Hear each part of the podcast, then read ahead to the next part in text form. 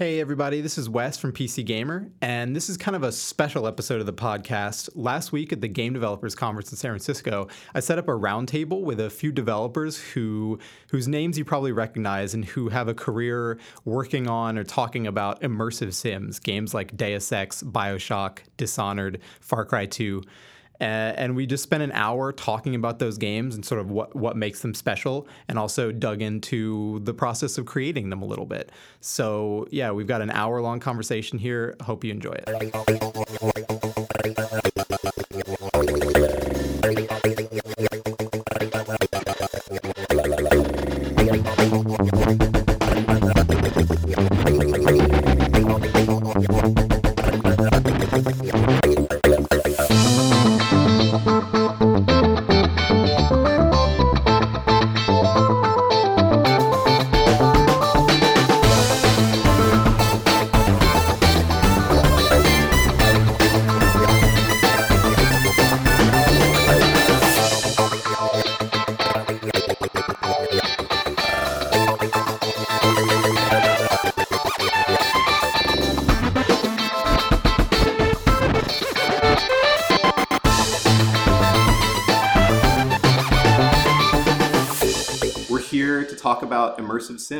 So I'm going to get everybody to go around, introduce themselves. Uh, you can mention what games you've worked on if you want to. I think people probably know everybody uh, everybody's name here, but let's start with Steve.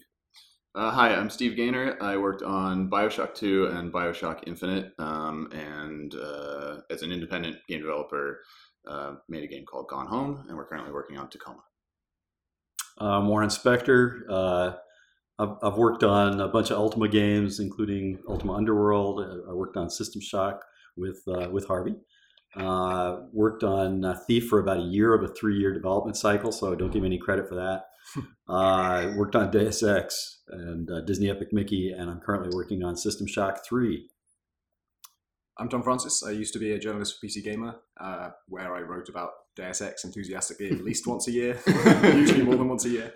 Um, and then I started making games in my spare time, and my first one was Gunpoint, which basically started as can I make a 2D Deus Ex? And it kind of changed over its development, but um, uh, that was kind of where it came from. And now I'm working on Heat Signature, which is a kind of uh, top-down space stealth game. And let's uh, let's go to Harvey over Skype.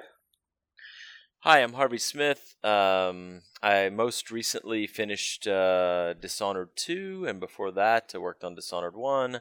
And I guess uh, most noted for the Dishonored and uh, first two Deus Ex games.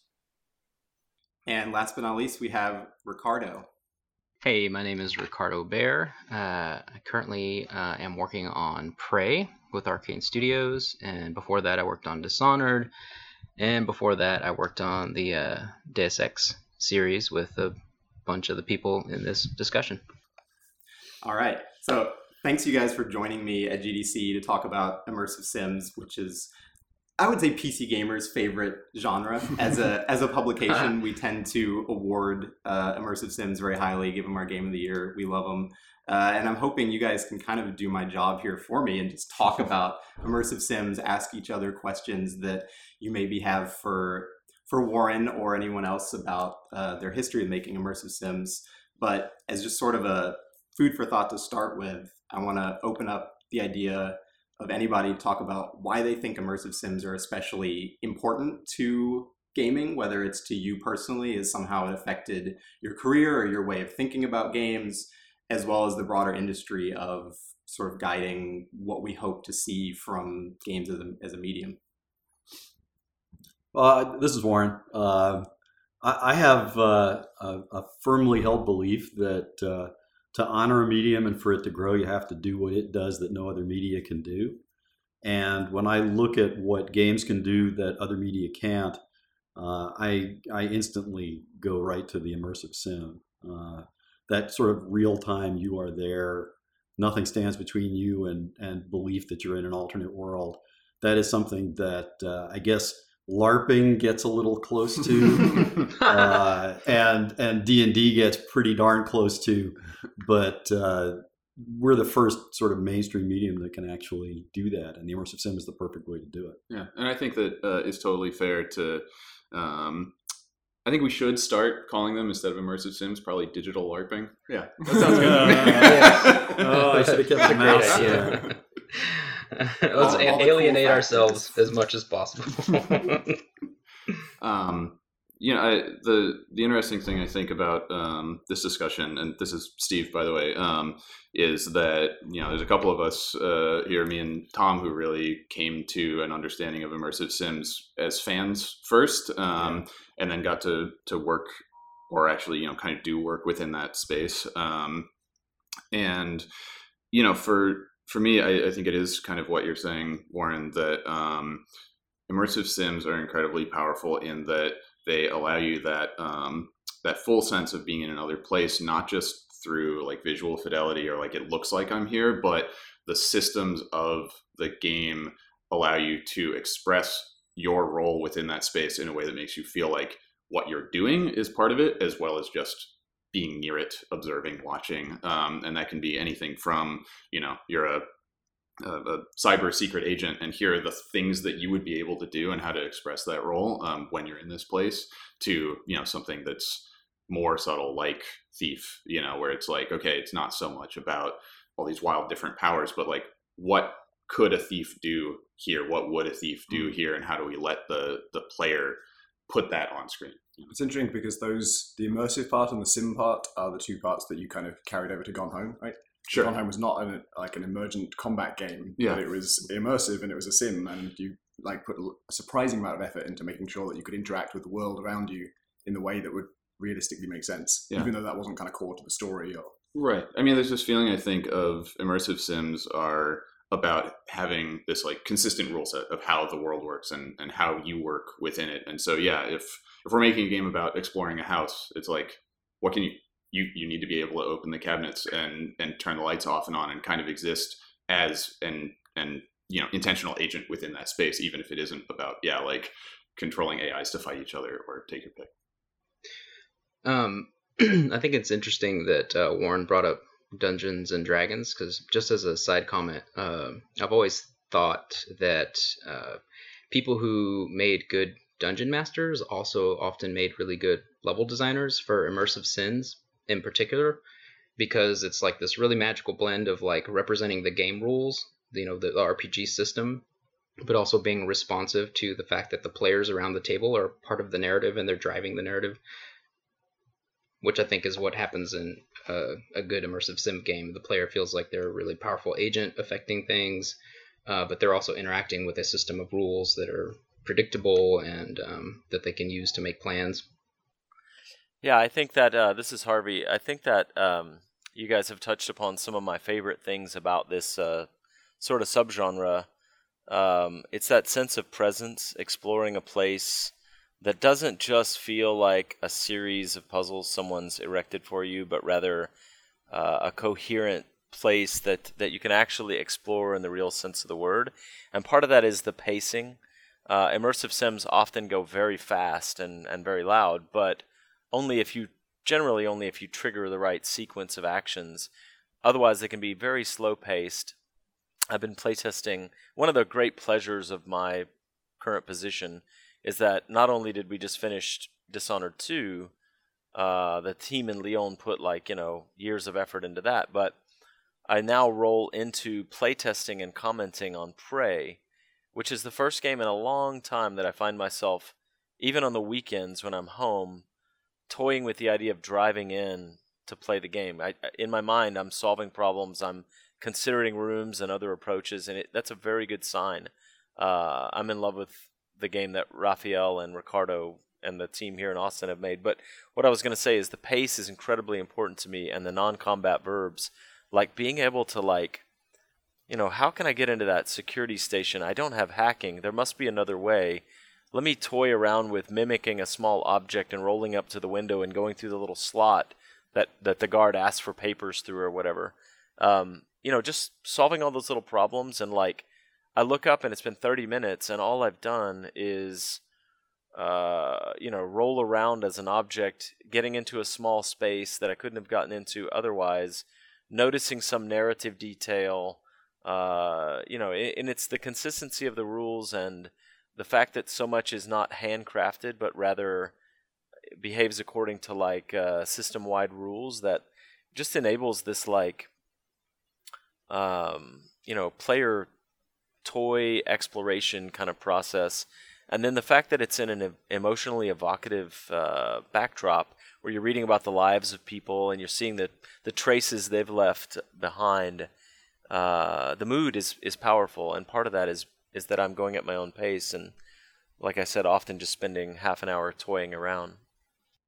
Yeah there, uh, there are about 10 things I want to say actually but uh, the, the two I, I know I'm the one who first brought up D&D and then Ricardo brought it up again one of the, the most interesting things to me is though that's a really apt comparison in a lot of ways in some it's really not because one of the defining characteristics of the immersive sim for me is that it's about role playing role not role playing roll uh, and d&d had its own simulation i guess but uh, gary gygax and dave arneson were using the best tools they had which were funny dice. And we have uh, different and and frankly, I think more effective ways of, of simulating a world. And so there's there's an interesting discussion to be had about about whether die rolls and character classes and all that stuff have a place in immersive sims. No, they don't. um, but the the other thing the other thing that Harvey brought up, pacing. Uh, you know, I'm working on System Shock 3 now, and, and I've got a team of, of people who who haven't really worked on this kind of game before. And one of the things that that I have to constantly remind people about is that the pacing of these games is very different. It's not run, gun, go, go, go, go, go, go, go, go, go. If you do that in an, in an immersive sim and you're really good, maybe you could succeed. But when I think about these games, the pacing is more um, okay. I get to a place where I get to a decision point. I guess I stop, I assess, I make a plan. Then it's go, go, go, go, go as I execute. Then it's stop, assess, make a plan, go, go, go, go, go. So it's this kind of staccato thing that I find really appealing. I love it. Yeah. Uh, probably because I suck at go go go go go. but uh, but pacing is critically important in these games. Yeah. Something that's come up a lot uh, talking to people about immersive sims lately. Dishonored Two has kind of kicked it all off again because um, you know all my friends are playing it, and a lot of my friends are uh, Deus Ex fans and have the same taste as me and uh, loving it.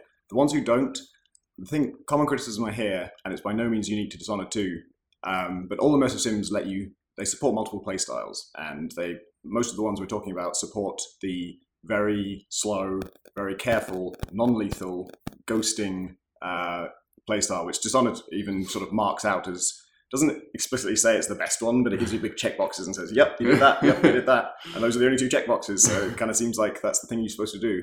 And a lot of my friends who haven't clicked with these games feel obliged to play that way because they know they can, and because they know it's it's morally better and the game rewards it in some ways. They feel they can't play any other way, and I know some people who actually don't enjoy playing that way, but they just feel compelled to because they feel like that's how you play these games. And if they screw up, they just feel like they've got to reload. And I wonder if there's a challenge there that we haven't solved yet in terms of persuading people to play in their own way and explore new playstyles. Yeah, definitely, and that that I think that's less about immersive sims, and it's actually uh, inherent to stealth games, um, in my opinion.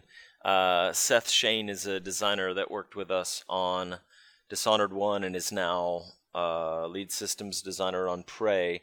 And funny enough, he and I were talking about that this morning, um, where as soon as you have this perception that I could have done that better, I could have done that more elegantly, um, it does set up for a certain percentage of the player players an obsession with um, redoing it or doing it right. And uh, the whole point of the Dishonored games and the Deus Ex games were there is no right way to play. You can you can do this your own way. Except Tom's right. There's an implicit narrative value judgment there. Um, but I think uh, you know it's it's similar to the problem. There's a community of people who contacted me through Twitter who said, "Hey, I know this is weird, but we are a group of people who like to find every coin in the Dishonored games, and we think that there are a few that might have fallen through the world that can't be collected. Can you help us? And I was just like, oh my god, the, I love you guys, but the best way I could help you is to tell you don't collect all the coins you need to. But you know that they wouldn't accept that, so I did help them. And there was a coin in none of the coins. Uh, you can get all the coins in Dishonored too. If by the way, if you're one of those people listening, but one of the coins was like over on a rock to the side of um, Addermire Institute in the grass. and we had to look for it with the level editing tools and tell them where to go. And and it in in a way, it's like if that's how you enjoy playing the game and that scratches an itch for you, who am I to say don't do that? But on the other hand, that's definitely not the spirit. You know, like I would hope you'd be free to to sort of find your own path, and if you want to stand on the roof of the building and look at the bird's nest that's up there on top of Addermire with the black bone charm in it and watch the waves rolling in, that's just fine. On the other hand, if you want to go f- across the objectives, that's fine. If you want to try to ghost the game, that's fine. Um, but it but it is weird, like how some of these games definitely set up um, the desire or the obsession in players to do it a certain way, and from my personal perspective, I'm only saying this for me it does feel like that would interfere with the general enjoyment of the game. I don't know. So maybe it's a flaw inherent in systems and uh, in uh, systems, you know, driven by computers that are basically optimization machines. It, they're they're against the true spirit of the word play in that sense. Yeah, I feel like when like the real sense of joy when you do play uh, an immersive sim, especially that you know is like stealth focused, even if it's not stealth focused, is the idea that um, I think when you are able to let go a little bit and say, part of what's interesting about this is if I do screw up and I do get made, there are ways to use my tools to to recover, um, even if it's sloppy, even if it's not perfect. I mean, you know, if you want to play the the perfect ghost run, then that's the goal that you've made. But I think that part of the the beauty of these systems and and games like uh, the new Hitman game, um, or you know when you play um, Far Cry 2, or you know things that are even kind of adjacent to a traditional immersive sim. That feeling of saying, "I'm going to use the rules of the world to scout this area, and I'm going to make a plan, and I'm going to attempt it." And then if I didn't notice there was a guy around the corner and he sees me trying to be sneaky, and now I can say, "Okay, how do I?" Knock him out before he alerts anyone else or use you know far reach to get up onto that ledge so that he doesn't know where i went and then circle back around and kind of live within that mistake in a way that i think mm-hmm. um, can often be much more satisfying than saying like oh he saw me i'm going to load my game and now i know where he is for the next time but that said that's sort of like a higher level request of the player than what is actually inside the the the rules and the possibility space of the game itself just on the surface. Well, it's it's funny because uh, people ask me all the time, you know, do people go out and play extreme play styles? And and what I always tell them is, you know, most of the people I hear from play a kind of a balanced style. They sneak when it feels right. They fight when it feels right. Um, so I think most people play down the middle, and and we're talking about the outliers. But the thing that surprised me a lot that's relevant here is when we were working on Deus Ex, I thought players were going to just pick a play style and stick with it. I like fighting, so I'm going to fight my way through the game. And uh, instead, very early on, I don't know if you guys remember this, but I remember watching normal humans playing the game. And I mean, well, gamers, but uh, but I remember watching them play, and they would get to uh, you know, like right on Liberty Island, an early choice point, which you know we tried to uh, reveal the choice points, especially early on, and they would get to a choice point, and they would two things would happen. First, they would just like put the mouse down and push the, the keyboard away. It's like, oh my god, wait, I have to make a real choice because games had, had, trained people not to make choices so effectively that it's just okay. I kill everything that moves, or I get seen by nothing. And and we were trying to do something different. But I would see that, and then the one that frustrated the hell out of me at first was I would I would watch people, you know, save their game at, a, at an obvious choice point, and then try something and then go back to their save and try something different and go back to their save and try something different. And in one sense that's one of the strengths of the game that they could try all those things. But then they would pick the one that they liked the best. And that was not at all what, what i thought they were going to do. And, and it, it really bugged me for a while. But then i realized i mean like you guys were saying it's like once once it's their game it's their game. As long as they're finding fun you know, who am I to say how they should play the game? That's another one of the defining characteristics of immersive sim. You don't judge the player. You don't tell the player, you know, how to play your game. It's their game. Yeah. You know, um, it's it's interesting. Something that we're all sort of brushing up against, I think, a little bit. That's also, I think, inherent into the immersive sim is just the complexity and I think difficulty of onboarding uh, players into a game like that that aren't accustomed to it already. Like just wow, did you just say onboarding? yeah. oh my god. just Uh, like go ahead. teaching them like this isn't this is a game where there's more than one way to do stuff is like really challenging and we've already you know we've made several games already and we, st- we still struggle with how to do that like uh, you know warren you mentioned the beginning of deus ex i remember um, when i when i let my brother-in-law play the game who isn't uh, he's not like a gamer like a he play, plays a, a couple of games a year probably and when when we had the PlayStation version of Deus Ex, I remember handing him the controller, and like within 20 seconds, he had accidentally thrown his weapons into the water, fell off the dock, and drowned. And I was like, "Oh my god! Like we we are not making games that are easy for people to get into at all." No, we are the kings of the cult classic. You know. yeah, So but I, it's still difficult. I think that gets to a, an interesting point where all this player freedom you have in the typical immersive sim, uh, it generates uh, good stories like that, with sort of a bad story. But then it also, the thing that people love about these games, people get really into them, is the stories that they generate out of the game. Sort of the same way you generate a story in Civilization where you were at war with Gandhi for 200 years or something. And in an immersive sim, people don't usually talk about the story that was written. They talk about the story of that time they played it and these seven systems interacted in some just insane, improbable way. So I want to get you guys to kind of tell some anecdotes, either from playing or designing immersive sims, that sort of maybe were your awakening moment to just oh shit, like this game or this genre is is amazing, and this is why. How much time do you have? I just, Yeah. I just yeah, got that in, uh, that uh, improvisation thing that you're talking about is definitely one of my favorite aspects. And uh, I remember Doug Church is probably the first person I heard talking about that. Who, you know, we were sending my office one day, and he was like, you know, people talk about their D and D experiences or their experiences in games like these as if they actually happened to them. I did this, and then this thing fell over, and then this happened, and it's so true. And I, I think probably the first, I mean, there were epiphanies like that with Adventure, the Atari Twenty Six Hundred game, because it was so procedural.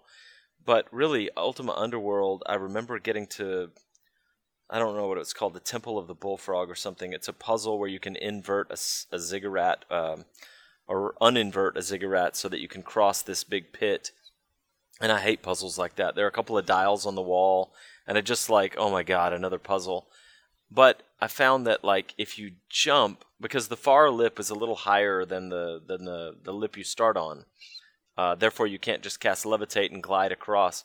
But I found that if you jump and then cast levitate at the apex of the jump, then you could levitate across and land on the other side, and you feel very clever for defeating the puzzle without solving the puzzle. And uh, that is a magical moment in my my life and my career, um, for sure. And then I, speaking of time to Far Cry 2, I have a bunch of those anecdotes from from uh, Far Cry 2, of course, as well. Um, we had one recently with Dishonored 2 where the Game Informer guys were there, and we had a very controlled demo that we gave people, um, where there are a bunch of overseers executing a heretic, um, and there was a certain way we did it. Just before the guy pulled the, the on the firing squad, before he pulled the trigger, we used Emily's far reach to yank him up to the balcony where we were at. And anyway, the demo went super well. They loved the game, but they said, "Hey, our heads were down. We were writing. Can you just run through it one more time?" So Dinga, our lead designer, Dinga Bakaba, was like, "Hey, you know what? I'm. You guys have already seen the game. You like the game. You get the game. I'm gonna just leave the beaten path and improvise here and do some stuff that that maybe isn't as expected." Um, and so, you know, he went back to the firing squad scene and he used Emily's domino power uh, to link the heretic in front of the firing squad, which with the guy who's about to pull the trigger. And we had no idea what was going to happen because we literally didn't set that up, right? We didn't we didn't say explicitly in the code anywhere. We just said if you're dominoed to someone else, you take the the damage stim type that they receive or whatever. And so the the guy at the firing squad like pulled the trigger and killed the heretic and it killed him at the same time. And everybody in the room, their heads just popped. They were just like, "Holy shit!" And what they didn't realize at the time was we had no preparation for that. Dinga was worried even as he tried it that maybe for some reason it wouldn't work or whatever. But those like improvisational moments it, it, as Ricardo said, it's hard to train the players to play games like this. But once they do, especially if they'll play a second time, if you go play System Shock or Far Cry 2 or Prey or Dishonored uh, a second time, the intimidation of learning the systems and knowing the game space is gone, and you get back to that joy that Steve Gaynor was talking about, where you're just you're quote unquote playing at this point. You're just improvising and and experimenting, and it's it's it's beautiful.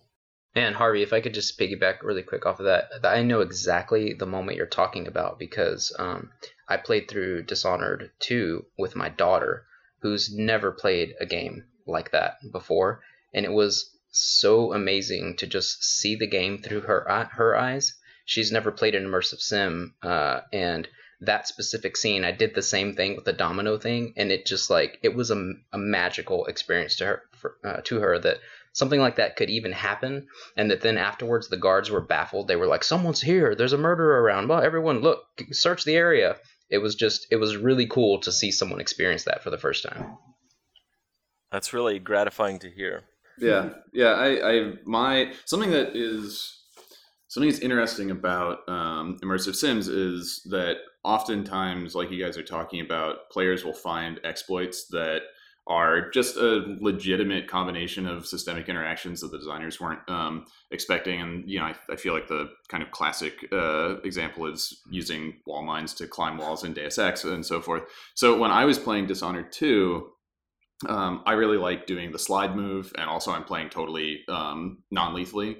Um, and at some point, I was like, "Can I can I do a non-lethal takedown on a guy while I'm sliding into him? And so I just tried it out, and I found that beautifully. You guys have a whole set of custom animations for doing a non-lethal takedown while sliding. But when I found that, I was like, "That's cool." And then I thought through how the systems worked. I'm like, "Wait, this is an instant non-lethal takedown on a guy, whether he's aggro or unaware, which is the only way, aside from like a trank dart, that you can non-lethally take down a guy like instantly, like no matter what state they're in. Because if they're aggro on you, you have to like deflect their blow and then take them out. And at that point, I realized the only way I'm going to defeat anyone for the rest of the game is by sliding into them and, and, knocking their head against the ground. And so that was about the midpoint through the campaign. And for the rest of the game, my entire playstyle was about how do I set up this encounter where there's like three patrollers around and like like you were saying, maybe domino all three of them together, so I can just slide tackle into one of them and they all get knocked out, or you know X Y Z. But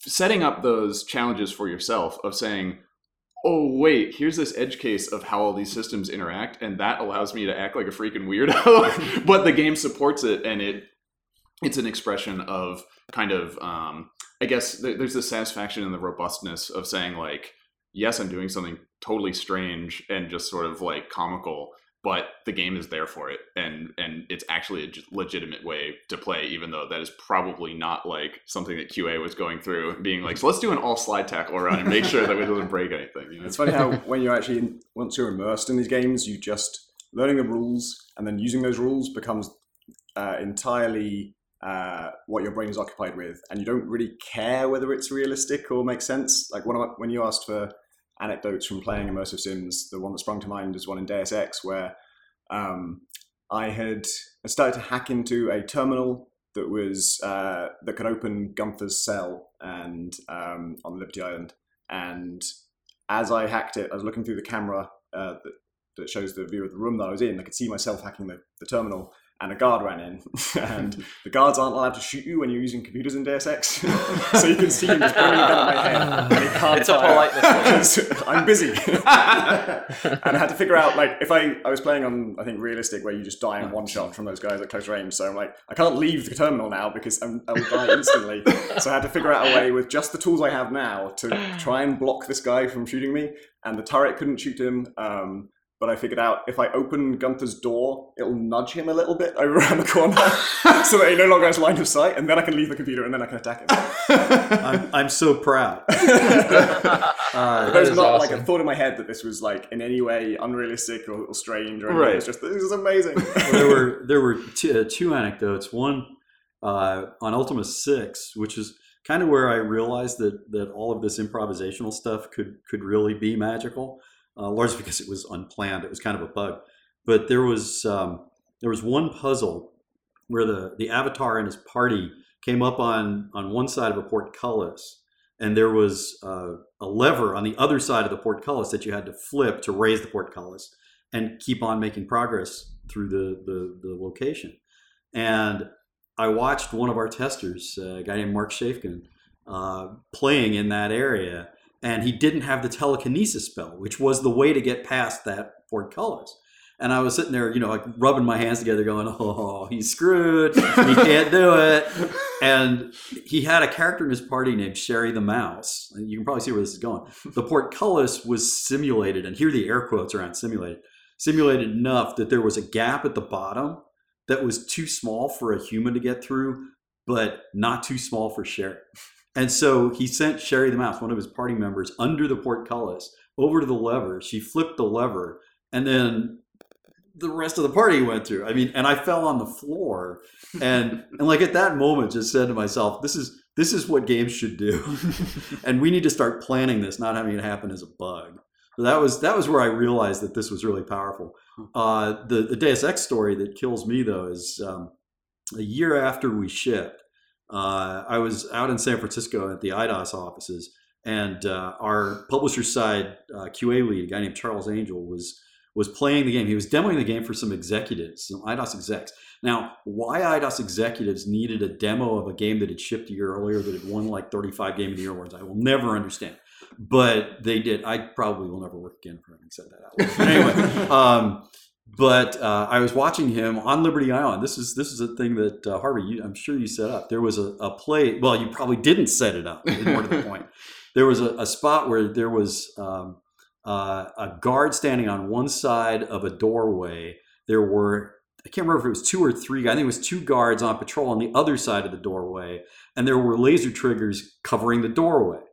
And and so what he did was he secretly he was sneaking around, moving explosive uh, barrels around stuff. I mean, I, I was watching him, and I, I kind of knew what he was setting up, you know.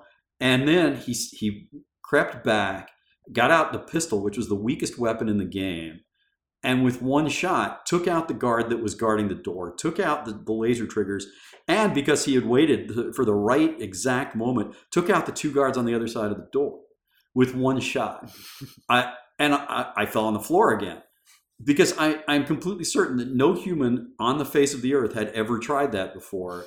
No one on the team, I'm sure, knew that would work. Harvey, if you knew that was going to work, I'll buy you lunch next time I see you. But no, of course, we didn't set those things up explicitly. That's just one of the pleasures, you know. And Warren and I both had this experience, and and we have it now with the Prey and Dishonored games uh, watching, going down and watching the QA testers play is just magical because they chain things together, they use powers in unexpected ways, uh, and then often they require a little support.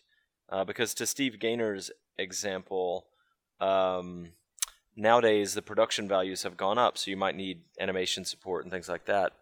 Um, but uh, yeah, it's uh, it's it's amazing, and it it's it pokes back to get back to the critical side of this conversation, uh, away from the love side so much. It it goes back to one of the inherent problems with what we do, uh, which is if I've I'm I'm in my I've played Prey a lot at this point and commented a lot, but I've started uh, instead of playing across many different builds and experimenting with different powers, I'm in one big contiguous playthrough now that I know the game super well uh, and it, that that always contextualizes your experience at the end of the project. It's it's magical. There are several steps like that. Another one is taking an Xbox Home and playing it on your own rig or whatever. Um, it, it, the environment even changes it for you. But uh, in any case, to to get back to the critical part, it's like, you know, yes, we have a game that if you play twice or three times or four times, and you become a virtuoso with the systems and understanding the narrative and the world little epiphanies are popping off in your head all the time, and you're having these improvisational experiences.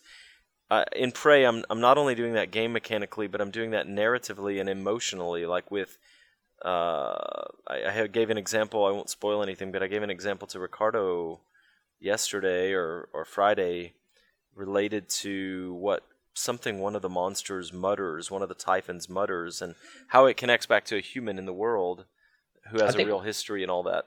I think we've talked about that if you want to mention it. Yeah, you're Yeah. you're choosing your words really carefully right now, aren't you? Yeah, so you know the point is, if you've played a lot, you you get a lot out of these games. You get so much out of them. But the downside is, if you haven't played, you struggle initially with the sheer complexity of it, or uh, you're thrown right in. The- It it almost works like a novel, like where to understand, to fully understand it, you feel you you, you have to have seen the beginning, middle, and end. You know, it's they're very complicated economically and narratively and in terms of systems. And in order to make them sing, you kind of have to be a performer. You have to you have to practice and Mm, learn. Yeah. Uh, whereas other games are just you drop in and you're you look like a badass instantly. You know, even if you're following a trail of breadcrumbs and kicking off a sequence of scripted events over and over.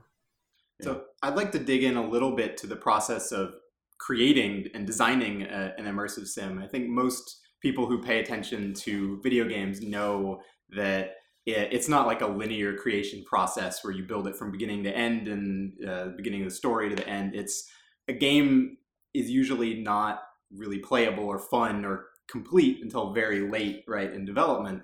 And in the case of immersive sims, you're potentially talking about a dozen systems from AI to weather to hacking or you know combat, all these incredibly complex things. How do you go about building these and testing them uh, when when it's not fun or when certain things aren't online when it's only half complete? You know what's what's the process of choosing all those elements and then testing how they work together?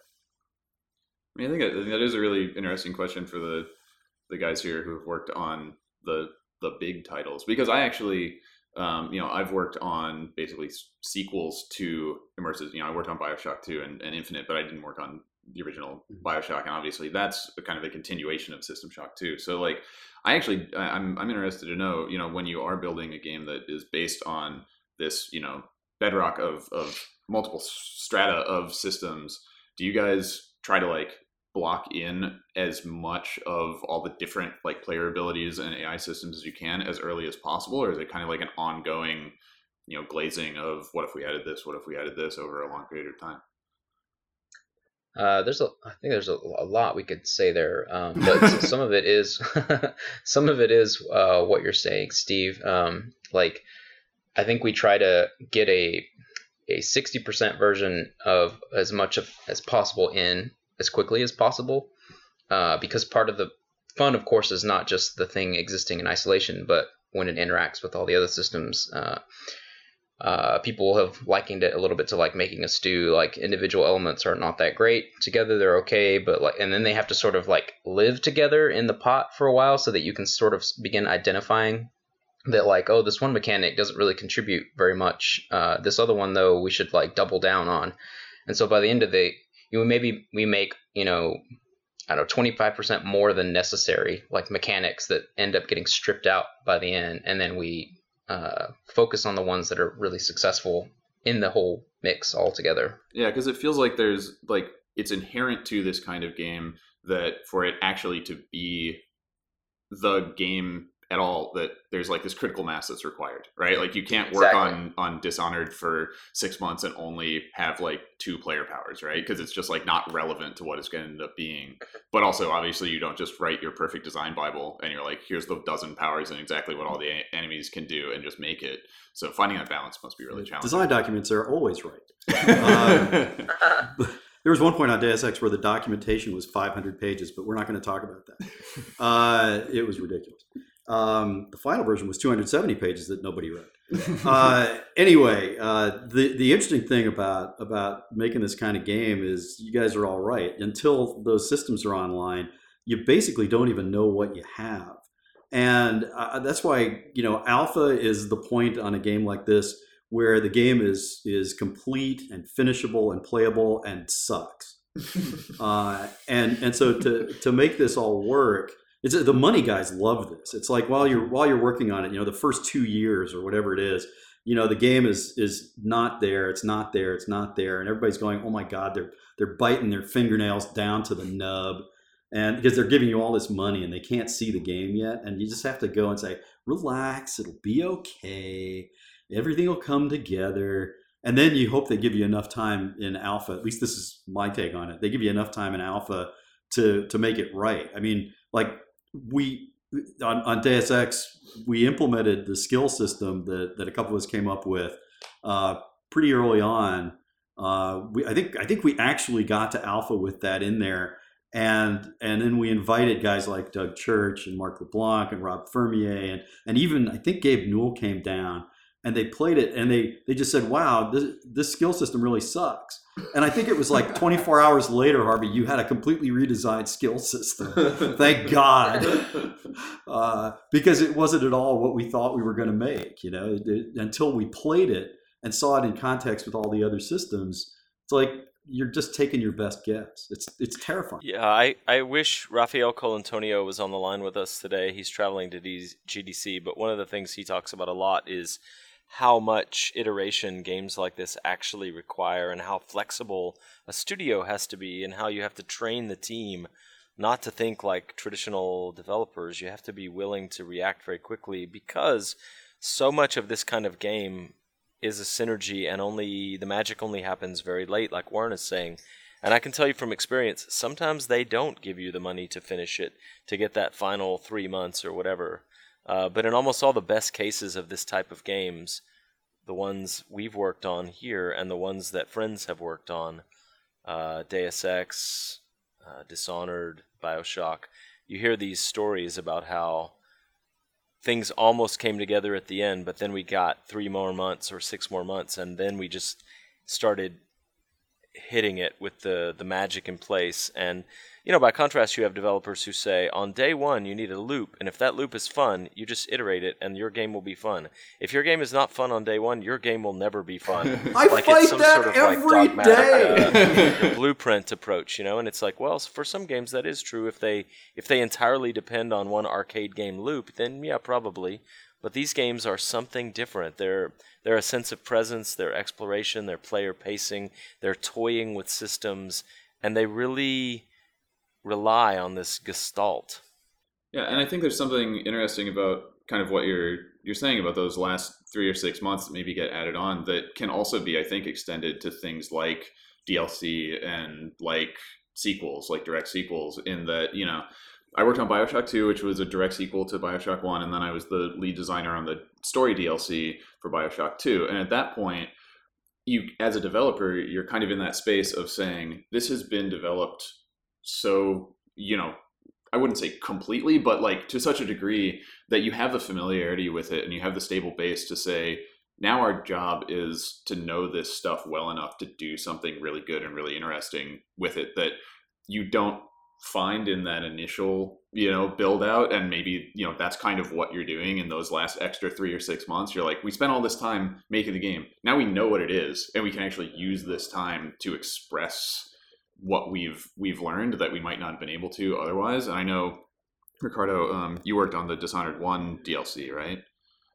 Uh, yeah, absolutely. The Knife of Dunwall and uh, Brigmore Witches stuff. Yeah, and so you know, I, I think that's that's sort of an extension of that idea of these games are such a um, uh, you know the the the the the, the end product is greater than the sum of its parts, and having that ability as a as a designer and as a developer to say I'm going to work within that established space and and do things with it that I wouldn't have even thought of or wouldn't have even known how to do earlier in the process. Um, I think is is kind of especially relevant when you're making games of kind of this complexity and, and this relation to the player's role. There's also a, a huge like technical uh, benefit of being that late in the project. Like you have to build, particularly with these systems driven games, you have to build the systems. And then once you've done that, making like a new ability or a new item is actually almost trivial. Like it's just you hook it into the systems that already exist. And the whole point of these games is those systems have to be consistent, they have to be universal. And so you've got to get that right first anyway. And then once you've done that, making an ability that uses those systems is super easy. Like I've just hit this point in heat signature, so I'm excited right. about it. Yeah. Because now if I want to make like a a gun that hacks things when you shoot it. Uh, it's literally just create a gun, add the hack property, hack damage type to it, and it's just done. I right. the game and it just works. And I can yeah. make it rechargeable, and I can yeah. make it have this kind of ammo. Well, and that that even happens in you know a story game like ours that is not about like these deep like dynamic interactive systems, but as a content creator, I think that you know making these kinds of games the arc is really on like a logarithmic scale you know it's sort of ramping and then you hit that tipping point of you know now when when we're working on tacoma i have enough of the tools to say like oh my god this room is so empty it needs stuff in it and then you work on it for a day and you're like oh we've built enough that you can make this feel very populated and very unique and like a real place very quickly in a way that you couldn't have earlier or you know you can say oh i know how our ar character system works i can extend this scene that we already have to do something else because we've we've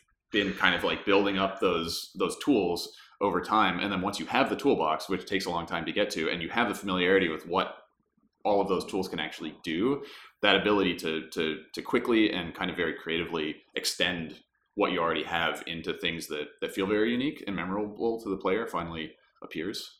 Um, yeah that's one of the what you're citing is like one of the reasons i actually love uh, being finished with the main game and getting the chance to work on dlcs because you have that you have that baseline there that you can build on top of and it's so easy to add things like the like uh, in the Dishonored DLC, it was really fun to get to experiment with Corvo's uh, base powers in order to make make new powers for uh, Daud, uh, the main character in the DLC. So like the adding the ability for Daud to uh, when he targets his blink power, the the whole game is frozen.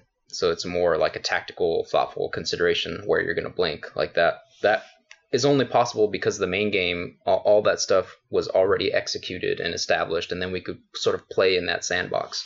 You, you do need to be thinking about improvisation, player improvisation early, though. On on Deus Ex, uh, we we did build those, you know, proto missions. I guess I, I, think that that's what I call them. I don't remember if anybody else did, uh, but we built that White House mission where everything was sort of hacked together, which didn't show how the game was going to play, but showed the potential of it and now I, I, can't really talk much about System Shock 3, but uh, I will say that we're we're just beginning to prototype a bunch of stuff. And if you think about giving players the ability to improv early, you can start to see the fruits of that early. Uh, we we've built one one thing out where that I should not be talking about this, uh, but we built one thing out where um, there there you know there are a couple of ways you can get past a problem, but I found one that no one no one knew was going to work. And instead of it taking, you know, five, six minutes to, to play through this space, I did it in 10, 10 seconds. and uh, it, it was pretty magical when I, I figured out something that no one on the team knew was going to work even early. Uh, and we've got another system that I'm not going to talk about that we've started prototyping. And already we're starting to see people, you know, use it like family and, and friends testers. They're starting to do things with it that we had no idea would work. And when you start to see that even early on it's it's the magic of these games. It's what makes them different. Uh, if if everybody knows i mean if everybody on a development team know team knows what every player is going to do my advice to them is just go make a movie you know? I so mean, so we've got a, a few minutes left uh, before we need to head off to other uh, gdc events. Um, but does anyone have a question they want to ask anybody else here about the games they worked on or or, or anything else? Uh, and then we'll have one closing question. Yeah, could you guys stop working on Prey? we we are about to stop working on Prey. I, I can't wait to play it. Yeah, I'm I'm super excited about it, and yeah, I guess there's three of us in the room right now. They're making space station games, but uh, you guys get to ship yours first. Congrats! or I mean, I assume so. I guess you guys haven't uh, announced a release date, but it's got to be soon, right? I don't know. Maybe. God damn it! I hope that you guys don't ship the same time as us. Is that your question? When's your release? Yeah. Date? When's your release? Can, can you announce a release date, please? It's uh May fifth. Oh, wow. it's, it's, on the trailer. It's, it's oh, okay. That has been announced. Yeah. All right. Yeah. So yeah. You, fine. You guys get to be first. yeah, I, I, have to say, um, honestly, I say this with all humility because I didn't work on Prey. It's a it's a game made by the Austin studio with uh, Ricardo and Raf and Seth and those guys, Susan running the show, and um, it is one of the best games I've ever played. And uh, I tweeted something recently about you know, having finished Dishonored 2 and now looking at Prey back to back, Brian Eno had this write up, and it, it really made me stop and think about me as creator versus me as what I like to play, me as player. And uh, it's really an interesting contrast. And I've in my career, I don't think I've ever had the the opportunity to do this back to back within the same studio per se, uh, where we we finished one game and we're about to finish another game with a different team, and uh, just to look at the two and look at decisions that they made differently than I would have made, and it's uh, yet I love both games. I mean, I think Dishonored 2 is the best thing I've ever done, and I think Prey is one of the best games I've ever played. And but they're very different in their decisions and how they achieve, how they arrive at certain decisions is, is fascinating to me. Um, so May 5th, yeah. Cool. So I'd like to, to close with a, a question um, that kind of looking beyond Prey and looking at where immersive sims are going to be going in the next few years. You know, the the far off future of 2020. Uh, what what do we still have to improve in immersive sims? You know, what have they not quite cracked yet? Is it AI? Is it uh, elements of level design? Maybe moving beyond you know the conveniently human-sized vents placed uh, on the backs of buildings. You know, like, yeah, like where, where are we going next? I think non-combat AI is an area where games in general really have some work to do. Uh, if in in the more linear, you know, cinematic games that we're not talking about today, I think there are some pretty pretty amazing things going on. But in terms of characters that can react to you, whether they hate you or love you or you know are neutral towards you, we still have a lot of work to do on that front. Uh, so I would say non-combat AI is is one, and accessibility is another. I mean, we talked about that a bunch, but making this so normal humans, non-gamers, can actually get to this. So we're not just you know making cult classics. We're making mainstream, you know, mainstream games that that show the world what games can and should be. Uh, accessibility is a big problem for us. coming at this from the indie side of things, I'm excited about uh, stuff to do with the kind of structure and format around the actual kind of missions that you do. So in a AAA immersive sim, it's almost always a story that is told from beginning to end, and you um, there's maybe some branching, but um, you're playing as one character throughout the whole thing, and so. Uh, I think that problem I was talking about earlier with people feeling obliged to stick to one play style even when they are not enjoying it kind of stems from that. And so I'm uh, trying a game where you each character you play as is a new life, and every time you die, you know, it's permadeath. But each time you uh, restart, you're a new person with random like uh, inventory and stuff.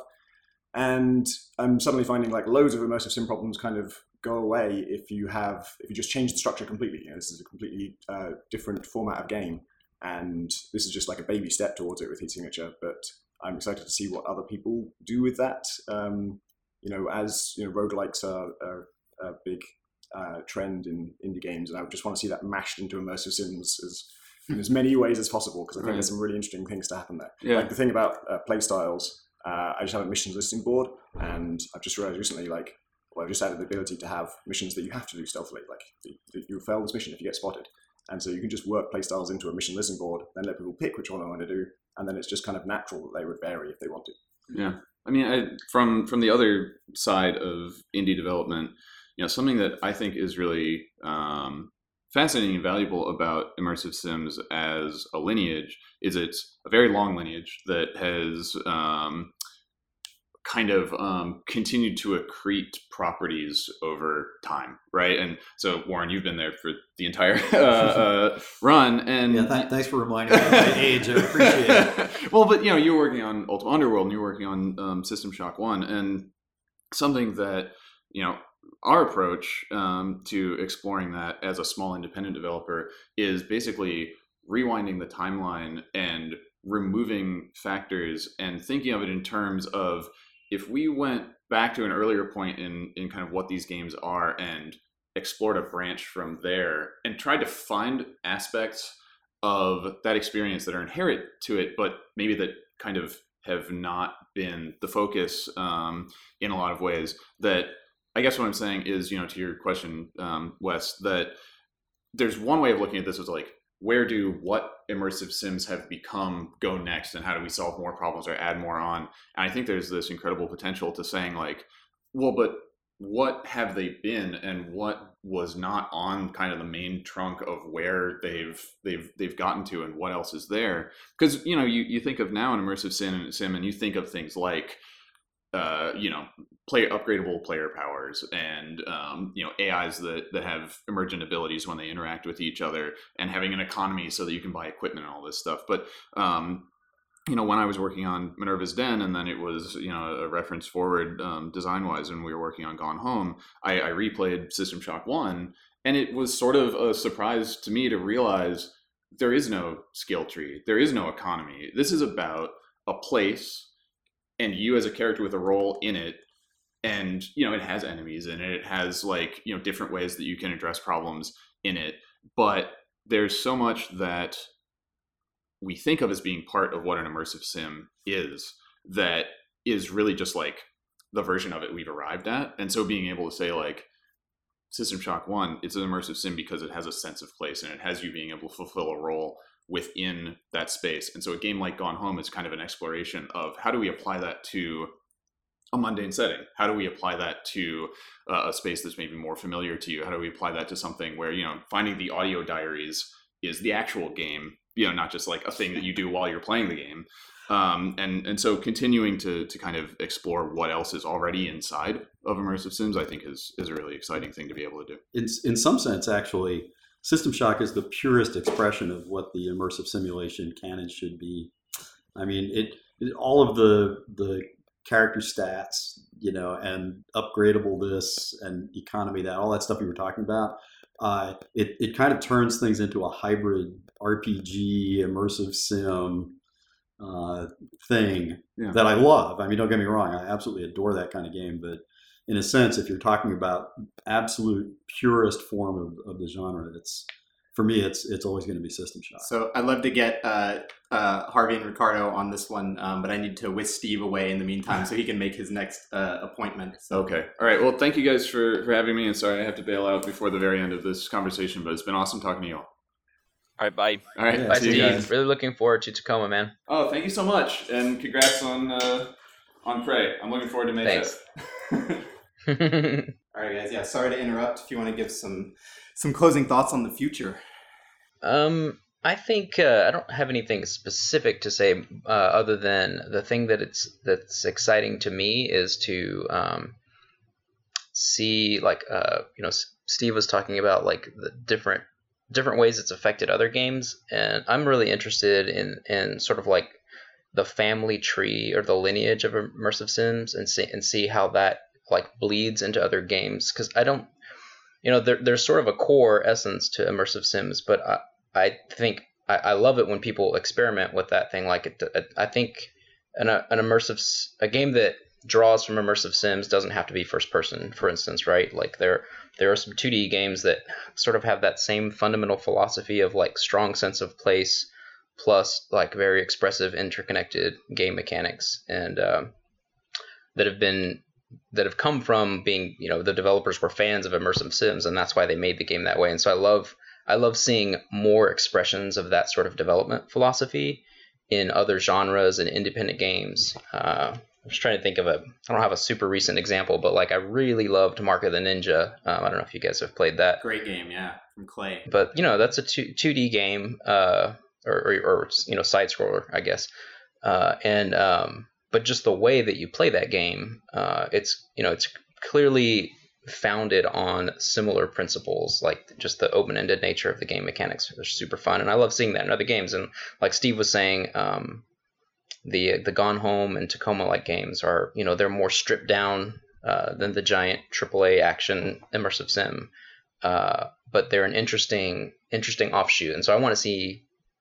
I look forward to seeing more things like that, more things that are offshoots uh, that, come, that come from that lineage. Anything from from Harvey? Yeah, I mean, in part, I would just echo what other people have said, but I've been thinking about it a lot lately.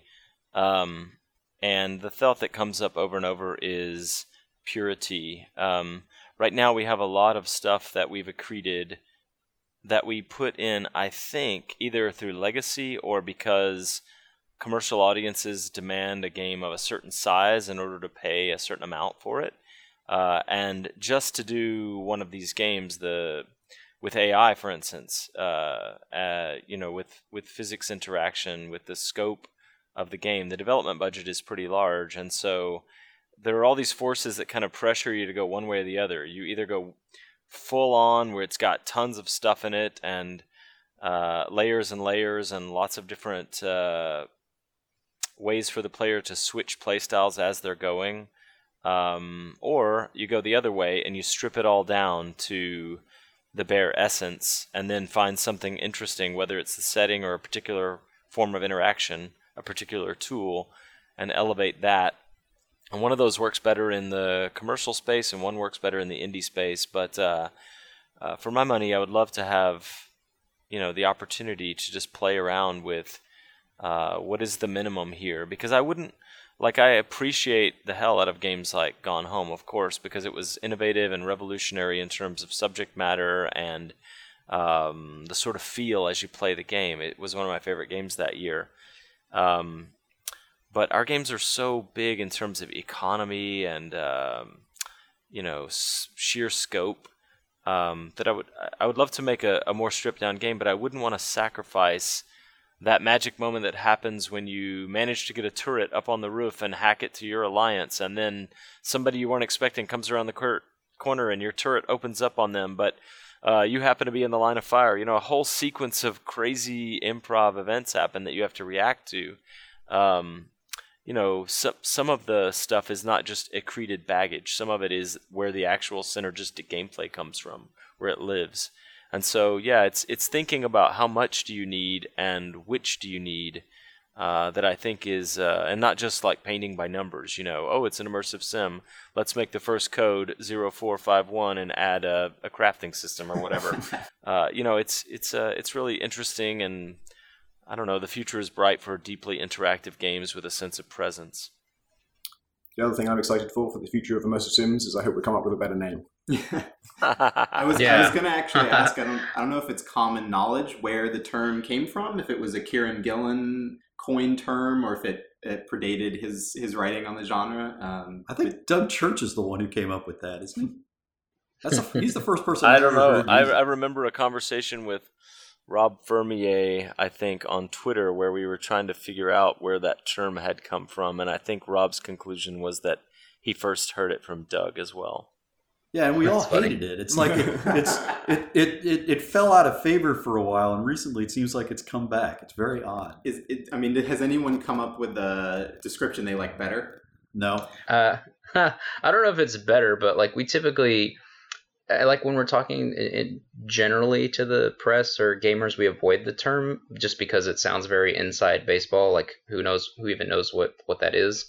Um, so we we say first person games with depth uh, instead, and then elaborate, you know, on what what the depth is. But it, it is kind I of like um, technical. I like FPS RPG hybrid. Yeah, that works too. Genre mashup. Yeah, So maybe by maybe by 2020 we'll have decided on a new name for for the immersive sim. Uh, well, I wish we could keep doing this. I, I could literally do this all day. Uh, it makes makes my job easy. It's been a pleasure. Thank you guys for joining me. and we have Yeah, a week you. of GDC to get to. Um, but we should we should do it again. Maybe we can make an, an annual immersive sim roundtable or something. cool. Sounds great. I'll have something to talk about next year. All right. Thanks, thanks again, guys. Bye, guys. Take care. Thank you. Bye bye.